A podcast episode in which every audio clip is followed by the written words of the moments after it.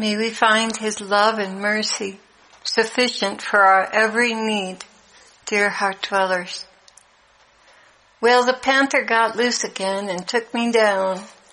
One of my blatant faults is that when I do something, I like to go all the way with it and do it to the nines, so to speak. One reason, being a lay Franciscan sister, was so healthy for me was the stripping away of all my significance through what I wore and owned. In this, I discovered amazing freedom from my nasty fault of acquisition. Living back in the secular world has been very challenging and I'm much more vulnerable now than I was then. So when it came time to reorganize the music studio and the office, mind you, there are just two small bedrooms in the house, I went overboard. When Jesus convicted me, I discovered new levels of what it means to belong to the Holy God. This preoccupation with aesthetics has plagued me all my life and it consumed my mother's life as well. She was a makeup artist and in fashion and sold art at Marshall Field's in Chicago. Although I never knew my father, I knew one thing about him. When he did something, he went overboard and all the way. For instance, when he was courting my mother, he took her by train in a luxurious coach to New York City, wining and dining her first class. I want to have that kind of love for Jesus, spending my all on Him.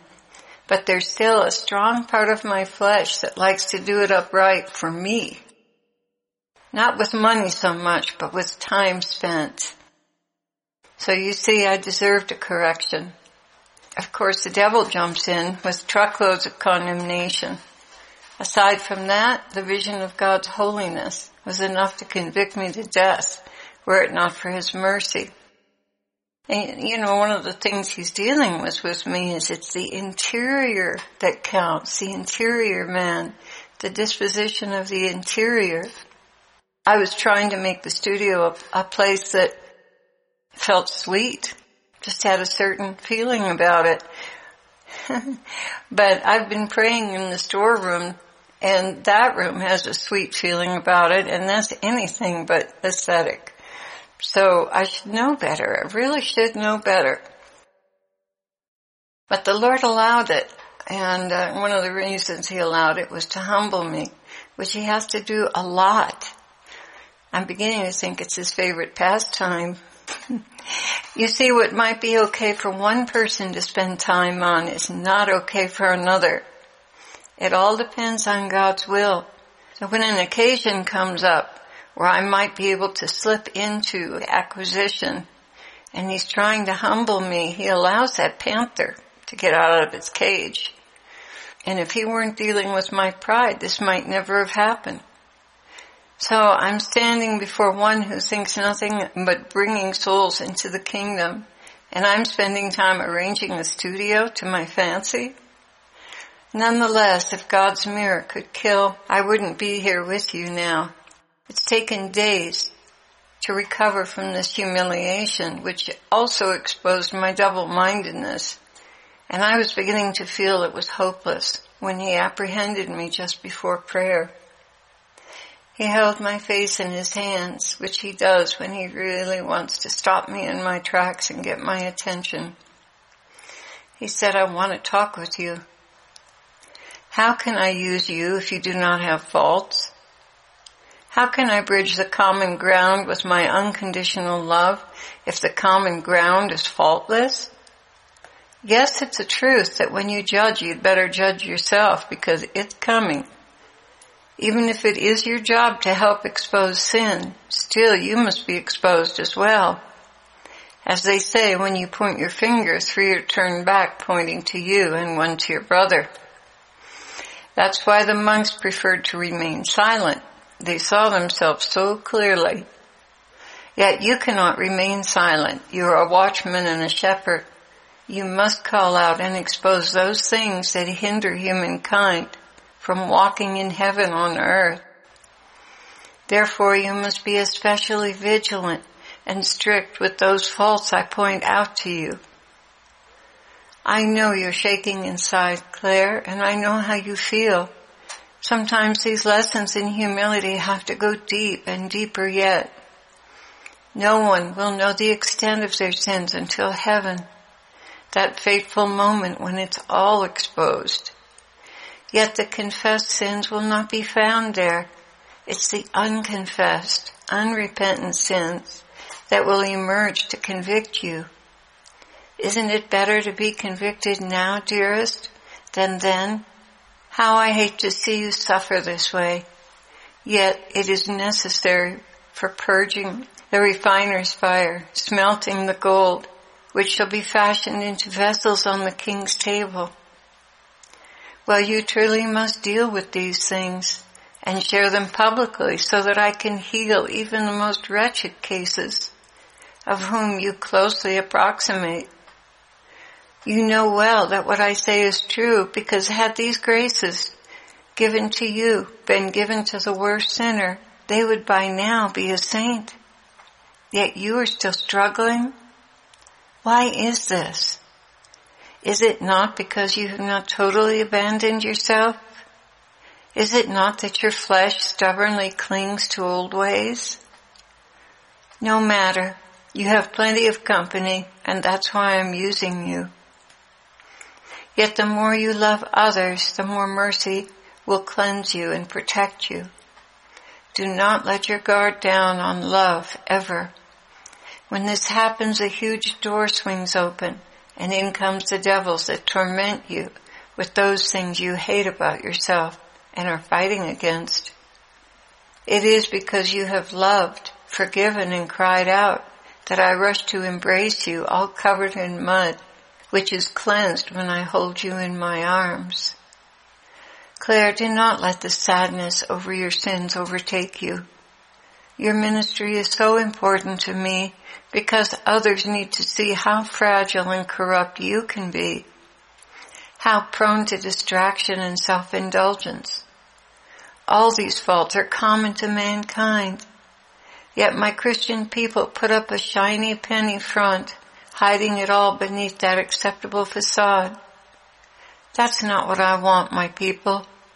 Did I not say, confess your sins one to another? Yet you keep so much hidden.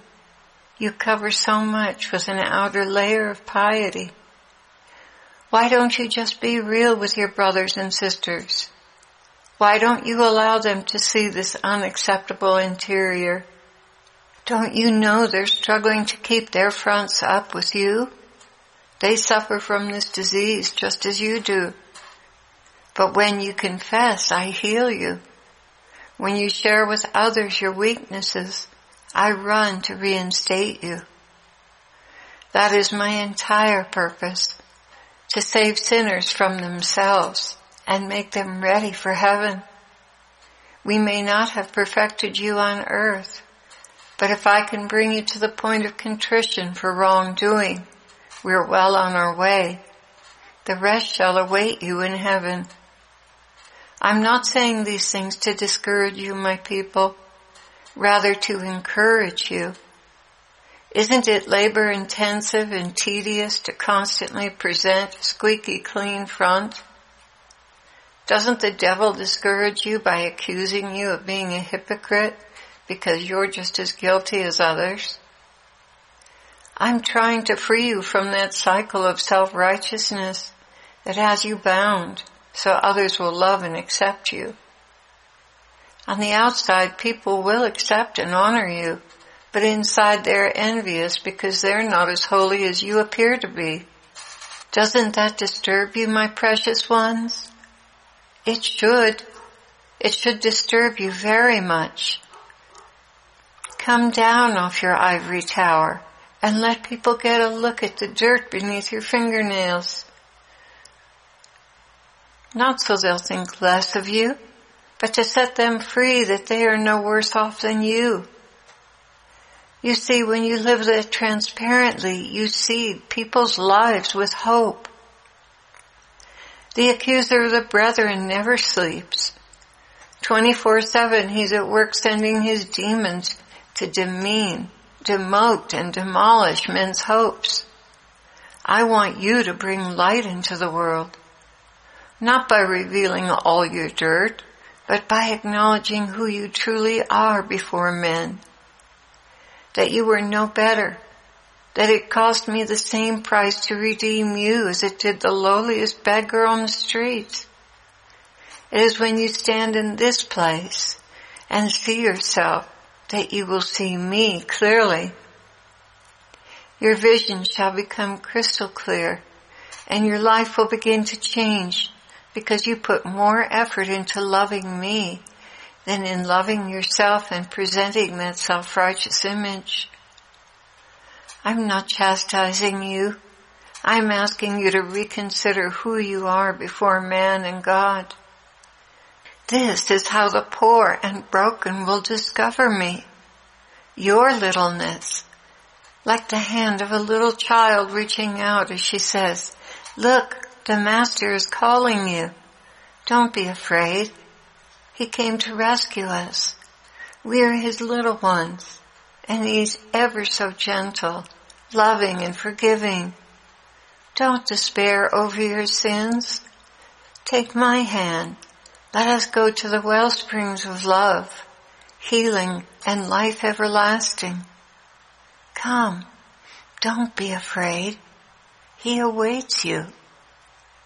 And at this point I just had to ask the Lord, how do we do this, practically speaking?